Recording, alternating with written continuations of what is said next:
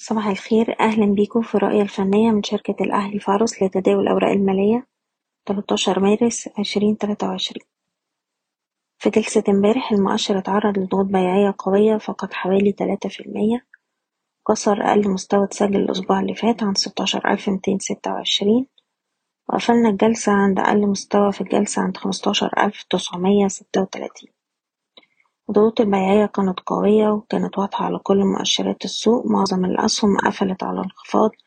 أسهم كتير كسرت مستويات دعم مهمة لها مع أحجام تداول مرتفعة وبالتالي مستوى الدعم التالي اللي هنركز عليه دلوقتي عند الخمستاشر ألف سبعمية وخمسين وده بيمثل أقل مستوى اتسجل في شهر فبراير. لو حصل كسر المستوى ده لأسفل هيبقى معنى كده مستوى الدعم التالي حوالين الخمستاشر ألف ميتين وخمسين. وبالتالي نظرا لضعف الأداء الحالي وغياب التام لقوى الشراء. بننصح بتبني استراتيجية أكثر تحفظًا واستغلال أي محاولة للارتداد وتخفيض المراكز خاصة مراكز الشراء بالهامش. أول مستوى مقاومة دلوقتي حوالين الستاشر ألف وسبعمية ويلي مستوى السبعتاشر ألف نقطة.